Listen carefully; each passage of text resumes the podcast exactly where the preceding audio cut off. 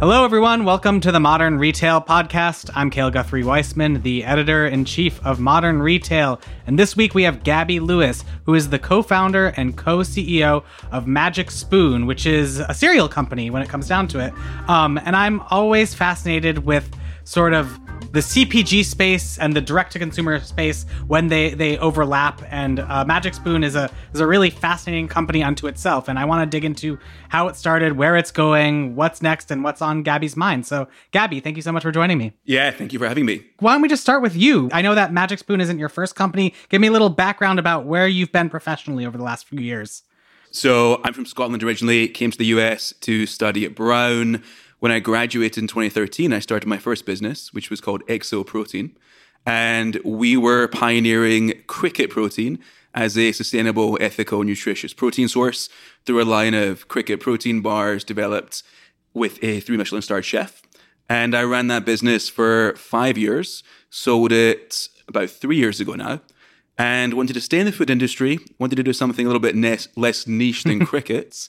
And what could be less niche than cereal? So I started working on Magic Spoon just over two years ago with my business partner, Greg. And it's been a wild journey selling cereal for the past two years.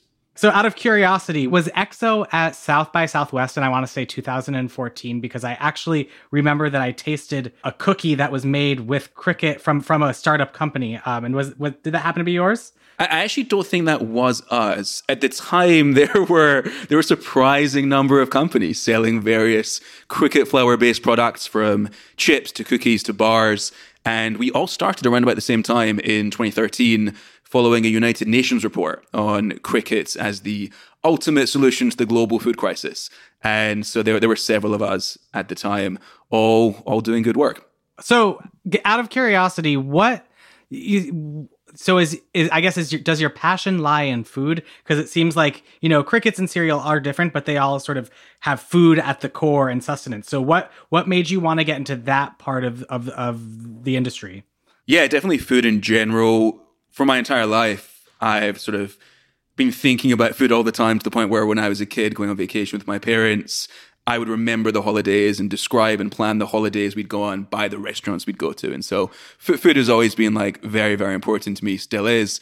And I'm also very into fitness, and nutrition. And so both companies have been geared around healthy, uh, in some cases, sustainable food that is sort of especially good for people who are maybe working out or more active. And obviously, Magic Spoon is a, a high protein cereal, and EXO is geared around these cricket protein bars as well. Got it. Um, so w- walk me through the the initial concept of Magic Spoon. How did it come about? What you know? W- what was the overall concept? So to to rewind to the very beginning, before we even zeroed in on the idea, we wanted to enter a new food category that was huge and that hadn't been innovated in in a long time.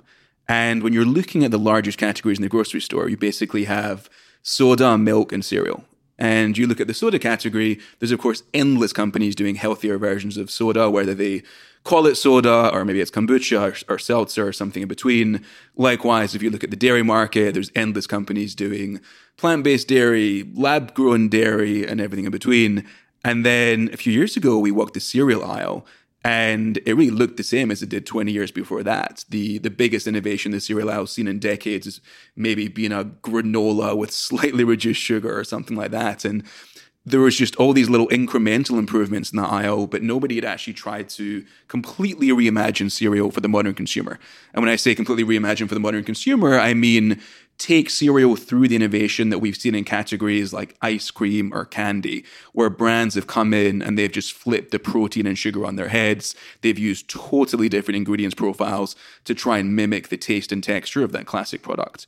And so we thought it could be an amazing opportunity if we could come in and recreate the taste and texture that everybody loves about classic traditional sugary cereals, but do so without using sugar, without using carbs, and without using artificial ingredients. At first, we thought there was probably a good reason why nobody had done it, uh, because it struck us as a little bit odd that this hadn't been done before, especially because we'd seen it done in all these categories again and again.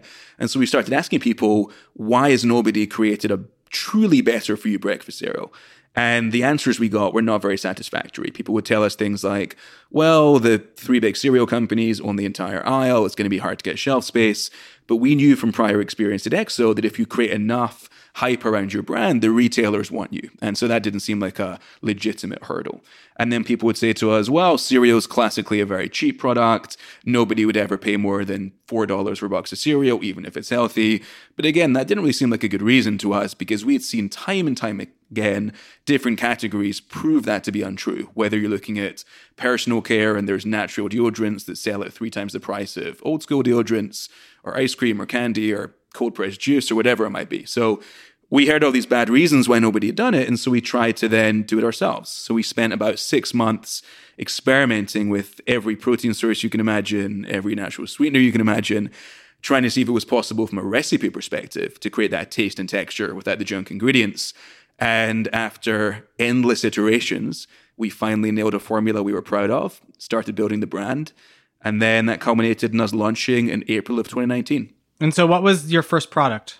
We launched with four flavors of this high protein, low carb, zero sugar cereal.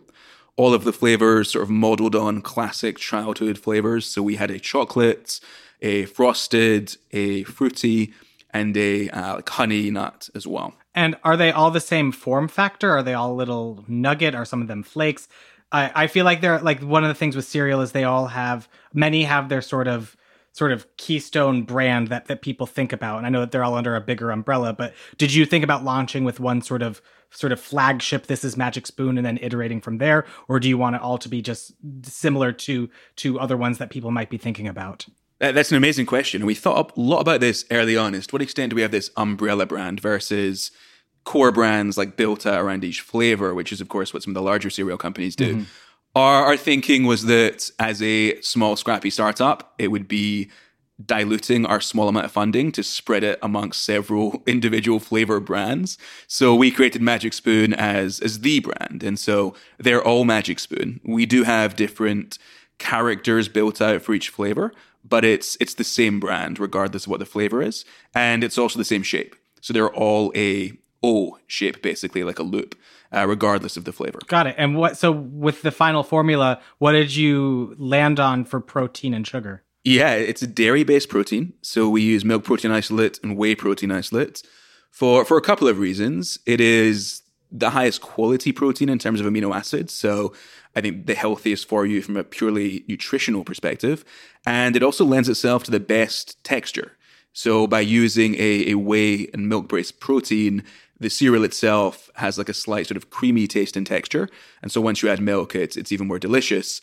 And then for the sweeteners, we landed in a blend of three sweeteners. So we use allulose, monk fruit, and stevia.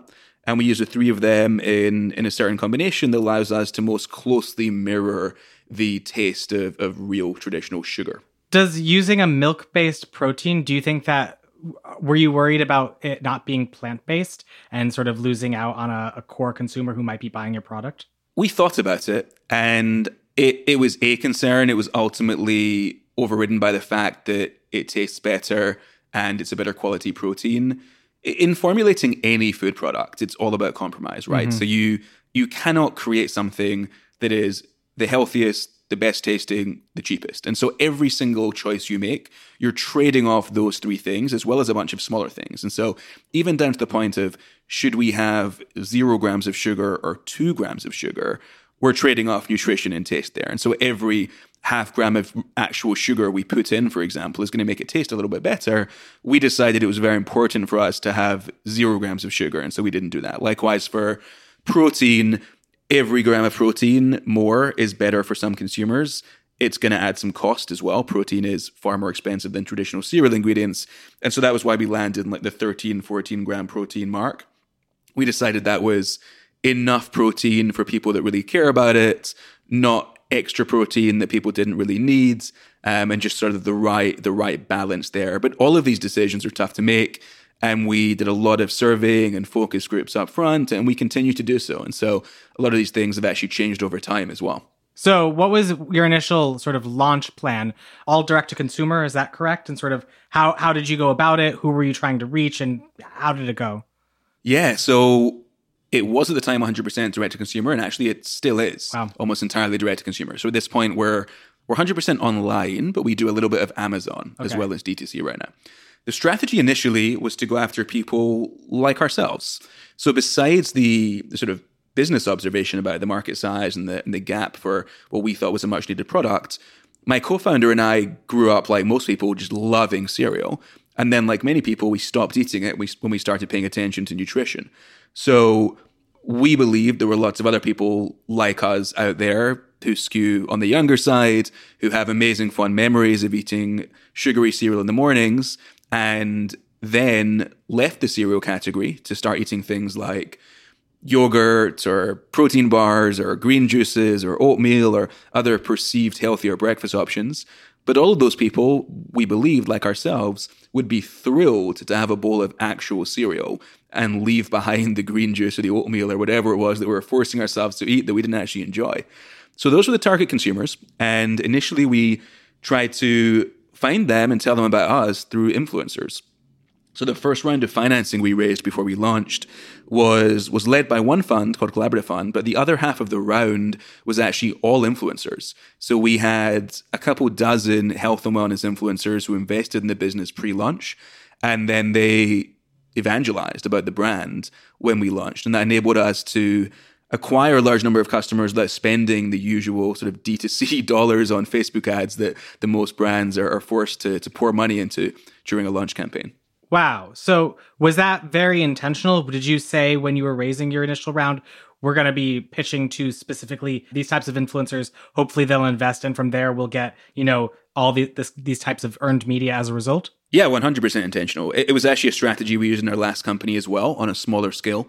So we had several influencers who were investors in our last business. Um, people like Tim Ferriss, Ben Greenfield. And so this time around, we did a, a similar thing, but on a, on a larger scale. And we worked with a, a group called Wild Ventures, and they were also an investor in our prior business. And they helped sort of syndicate and bring together a lot of these influencers so that we we sort of don't have to necessarily like deal with them all on an individual basis, because that can be overwhelming to have hundreds of, of small investors on a cap table. But it was very intentional. And they were also people who really believed in what we were doing and really loved the product. And so with influencer marketing, it obviously gets gets a bad rap sometimes now because there are many influencers that will just endorse a product for the the cash, and often their audience can tell. It can be transparent that they actually don't use or love the product, and so actually getting influencers early on who not only loved the product and believed in the business, but loved it and believed in it enough to actually put money into it rather than taking money from us. That also mm-hmm. came through, I think, in their endorsements early on, and their audience could could tell that they actually really were endorsing this product. Do you think that your your pitch was slightly changed when you were talking to a more influencery audience, where you focused more on the storytelling as opposed to the you know maybe the the business fundamentals, or did you find that it was sort of the same pitch pitch deck throughout? When we were talking to influencers as investors in the business? Yeah, exactly. Um, it, it depends on the influencer. A lot of them actually do do a fair amount of angel investing, and so they were incredibly interested in the in the economics and the financials. But they're also very product driven, and they also know that if their audience is not into the product, then it's not going to work. And they're investing because they believe they can move the needle and increase the chances of success in the same way that some VCs might also say that they can move the needle and increase the chance of success through introductions or, or whatever it might be. But these influencers can do it in a very, very tangible way very quickly. And so they're very interested in the product and in the ingredients and in the health claims because they know if that's all not buttoned up and aligned with their audience, then they cannot post about it authentically and have their audience actually get into it as well. All right, we're going to take a quick break right now. We'll be right back after this message from our sponsor. So let's talk about the last couple of years because you launched in 2019, and then you know it's always interesting to see how how a product uh, grows in the market the first year. But then seems like right as the second year started, coronavirus hit, which uh, did a really interesting number to many many brands in the CPG space and especially online brands. So just sort of walk me through what the what the last two years have been like, what you noticed, and then did you did you make any big changes uh, when there were huge demand shifts um, as a result of you know the last year plus craziness? Yeah, our, our business has actually looked remarkably similar over the past couple of years, just at greater scale. So we're still very much focused on direct to consumer. We're still very much focused on a single product category, which is high protein, low carb, delicious breakfast cereal. And we're still based here in New York, growing the team quickly. So there were, when we, when we first launched, it was just myself, my co founder. At the beginning of coronavirus, there were six of us. Now there are 23 of us here in New York.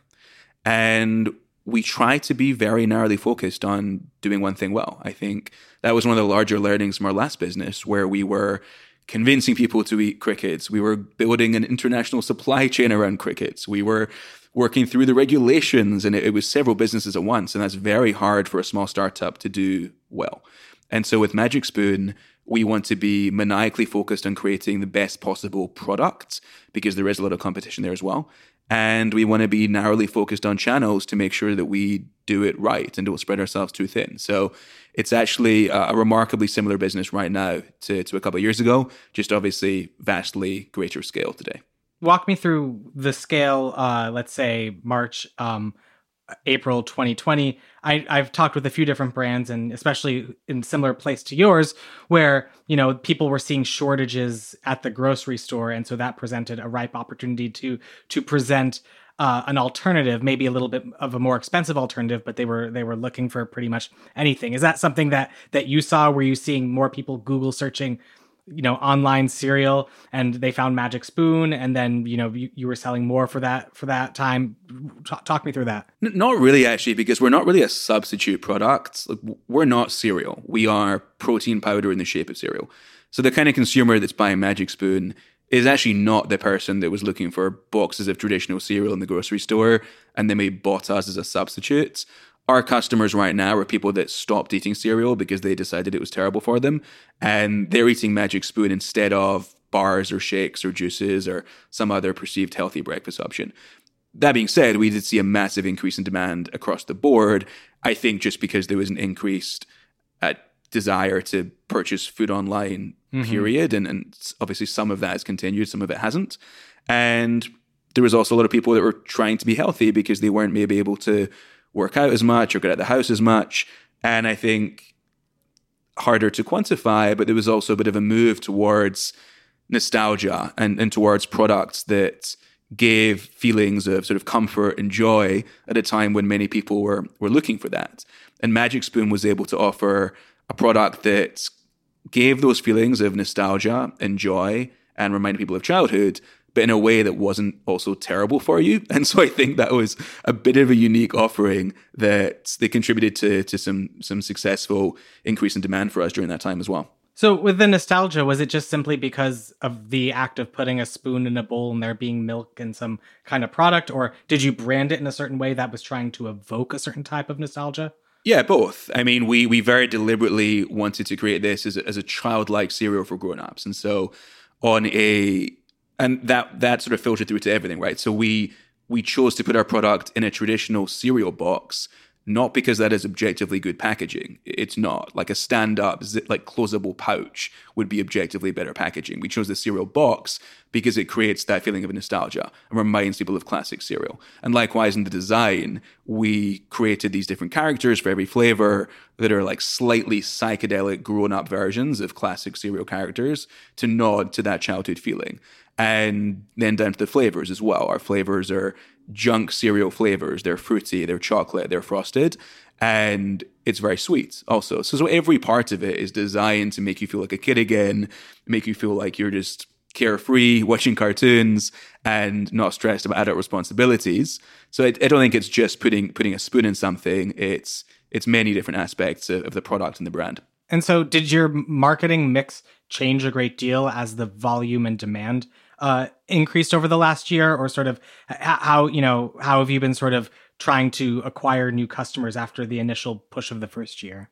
Yeah, it, it changes very often, and I think that's probably true of most D2C brands. We've been very careful from the beginning to not be too overly reliant on Facebook. That's obviously a, a classic mistake of lots of D2C brands, and that that's proving to be um, lucky now, especially because some brands are seeing obviously rising prices in Facebook ads right now.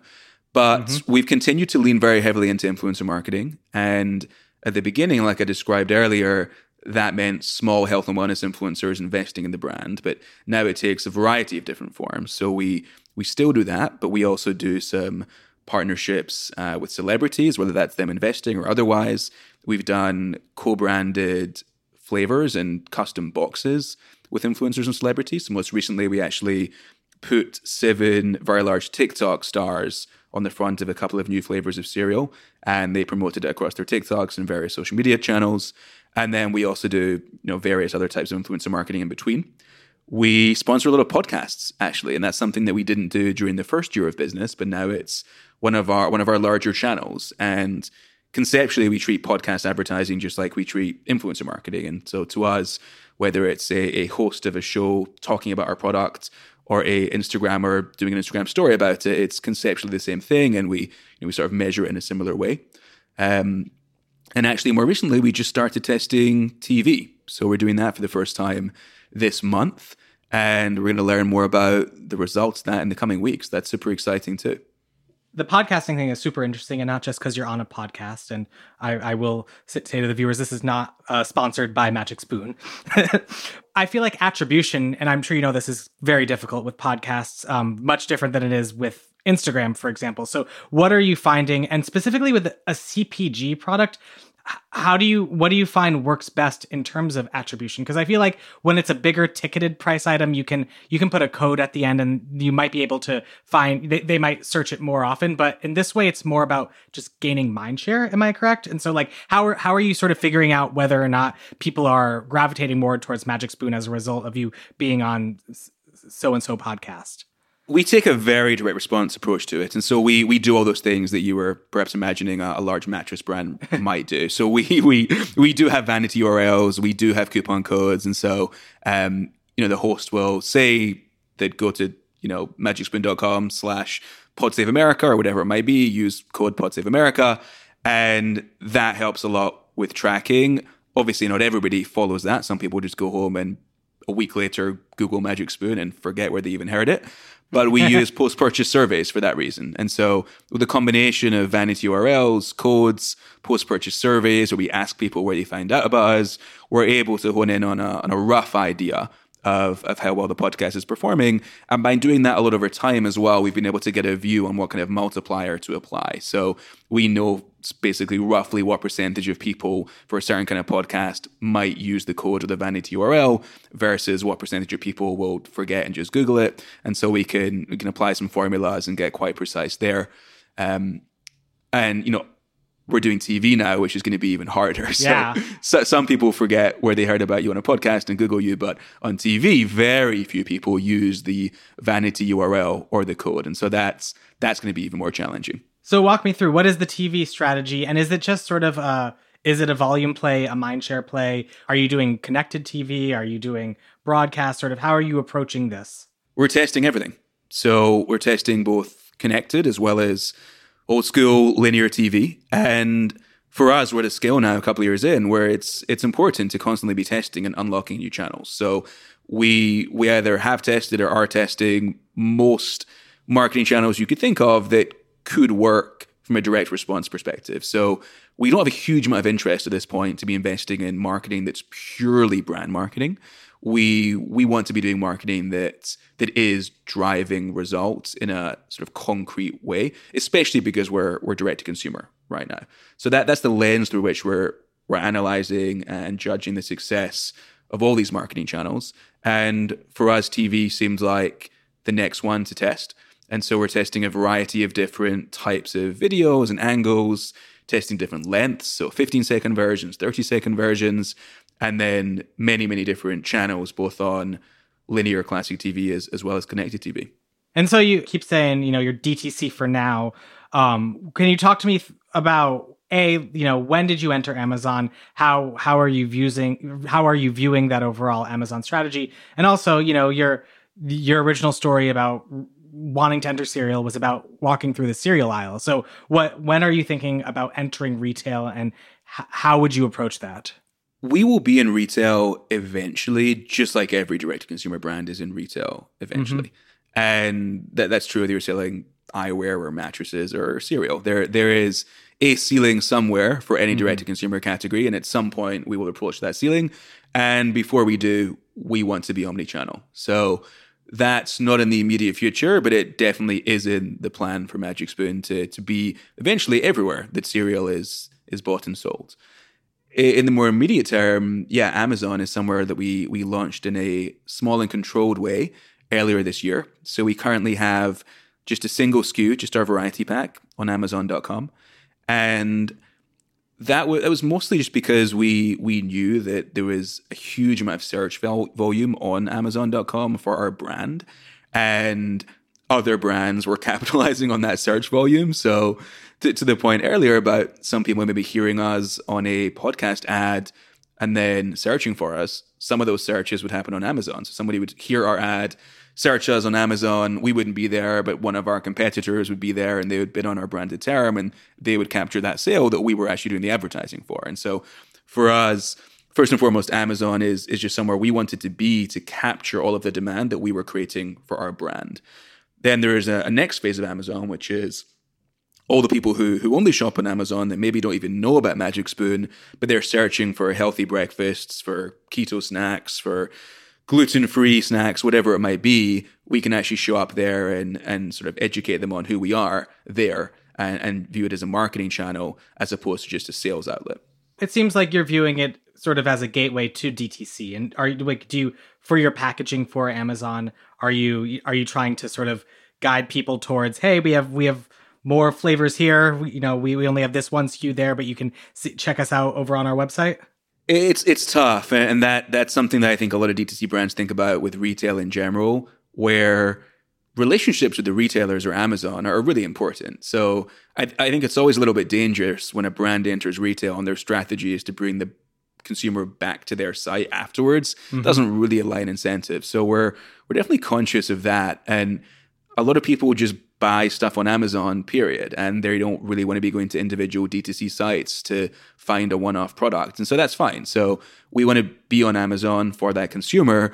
That being said, products like our limited edition flavors, which we actually release every four to eight weeks, those are just in our D2C site. So there will always be a far, far broader range of products that are only available on our D2C site. So for the most loyal customers or who want the broadest range of products, that'll be the place that, that makes sense for them. But if you're if you're not a D2C shopper and you prefer just to stay on Amazon for everything that's delivered, then we'll have our variety pack there and um, maybe a couple of other flavors as well. Got it. Well, we're just about running out of time, but I wanted to do a, a forward-looking question, as I always try to do. But just what's on your radar? What are what are you hoping for the year to come? It seems like you're going to be keeping things predominantly online. Uh, is it just getting more eyeballs? Will you know? Will, will there be any more sort of expansion? What, what are you thinking about? Yeah, I always feel terrible. I have such a boring answer to this question, but it's it's really just more of the same. You know, we're not we're not entering twenty new categories. Uh, we're not going into thirty thousand retail stores. We are continuing to focus on making the best tasting healthy cereal and getting it into as many people's bowls as possible. And that that's the only goal right now. Well, Gabi, this has been a great conversation. Thank you so much for joining me. Yeah, thank you for having me. And thank you for listening to this episode of the Modern Retail Podcast, a show by Digiday. If you haven't already, please do subscribe and head to Apple Podcasts to leave us a review and a rating. See you next week.